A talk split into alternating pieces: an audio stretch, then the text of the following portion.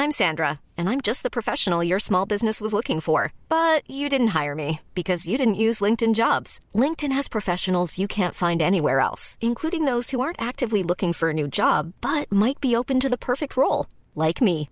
In a given month, over 70% of LinkedIn users don't visit other leading job sites. So if you're not looking on LinkedIn, you'll miss out on great candidates like Sandra. Start hiring professionals like a professional. Post your free job on linkedin.com/people today. Nella storia dei misteri che riguardano le imbarcazioni, quello della Mary Celeste è senz'altro uno dei più famosi. Il brigantino canadese divenne famoso nel 1872, quando fu ritrovato a vagare presso lo stretto di Gibilterra senza nessuno a bordo. Ma partiamo dall'inizio. Il brigantino venne varato nel 1861 in Nuova Scozia, Canada, inizialmente con il nome Amazon. Già dall'inizio del viaggio inaugurale ci furono i primi problemi. Il primo capitano ebbe infatti la polmonite nove giorni dopo aver preso il comando della nave e morì. Al comando del capitano Parker, invece, la nave si scontrò contro una barca da pesca, venne inviata al cantiere per essere riparata e qui avvenne un altro disastro. Scoppiò un incendio sulla nave. Durante il primo viaggio transatlantico, in seguito, la Amazon si scontrò con un'altra imbarcazione nella Manica e il capitano venne licenziato. Nel 1867 la nave si arenò a causa di una tempesta e questo costrinse i proprietari a venderla. Due anni dopo, in seguito a riparazioni e ristrutturazioni, venne rinominata in Mary Celeste. Ma la sfortuna non avrebbe abbandonato l'imbarcazione, anzi. Il 5 novembre 1872 il capitano Benjamin Briggs fece caricare a bordo alcol denaturato per una consegna a Genova. Partì da Staten Island, New York, e iniziò la traversata atlantica.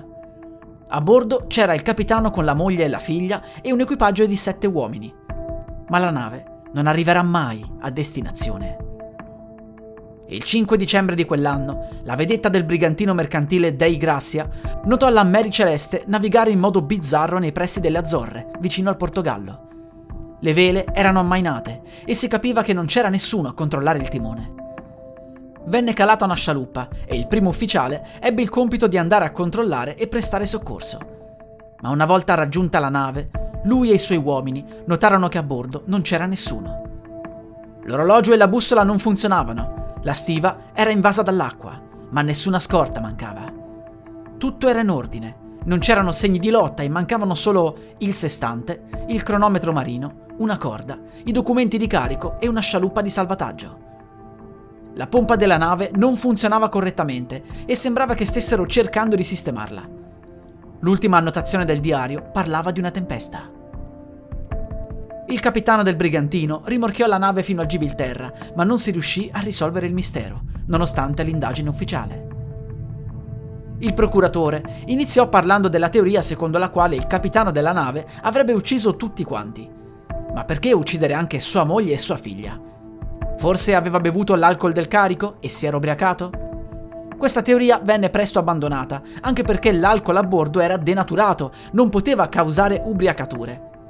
Venne in seguito formulata la teoria che i due capitani delle navi si fossero messi d'accordo per riscuotere l'assicurazione. Anche questa teoria però non reggeva, perché Briggs non era l'unico proprietario della nave e avrebbe riscosso solo una piccolissima parte. Il procuratore arrivò infine ad accusare il capitano del brigantino di aver ucciso lui tutti i marinai e di essersi inventato che la nave era vuota. Questo per riscuotere la ricompensa. Alla fine, senza prove o teorie valide, l'inchiesta venne chiusa. Quando la nave venne portata a Genova, si scoprì che tutti i 1701 barili erano presenti, ma nove di essi erano vuoti. Nessun membro della Mary Celeste fu mai ritrovato, ma c'è da segnalare che nel 1873 vennero ritrovate due scialuppe di salvataggio a largo delle coste spagnole.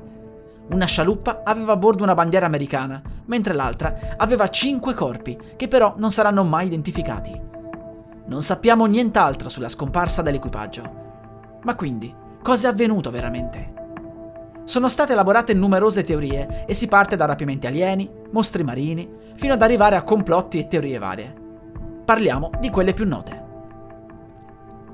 Dal momento che nove barili di alcol erano vuoti, si pensò a che cosa potesse essere successo. Quei nove barili erano fatti di legno di quercia rossa, a differenza della quercia bianca degli altri. Questo poteva in qualche modo spiegare la scomparsa dell'alcol? Pare di sì. Infatti, la quercia rossa è porosa e avrebbe potuto rilasciare i vapori dell'alcol. In seguito ad un controllo della stiva, notando quei vapori, avrebbero potuto pensare ad un'imminente esplosione e il capitano avrebbe quindi potuto ordinare all'equipaggio di rifugiarsi sulla scialuppa di salvataggio. Ora, dal momento che la nave non esplose, i membri sarebbero comunque dovuti rientrare a bordo. Ma a causa di una probabile tempesta, forse la cima si era rotta, la scialuppa sarebbe quindi potuta andare alla deriva. Nel 2005 scienziati dell'Università di Londra provarono a ricreare in scala una possibile esplosione dovuta alla fuoriuscita dei vapori. La simulazione mostrò che il resto del carico era rimasto intatto, compatibile quindi con ciò che era successo sulla Mary Celeste. Con questa variante della prima teoria, quindi, l'esplosione potrebbe essere realmente avvenuta e l'equipaggio si sarebbe rifugiato sulla scialuppa per sicurezza.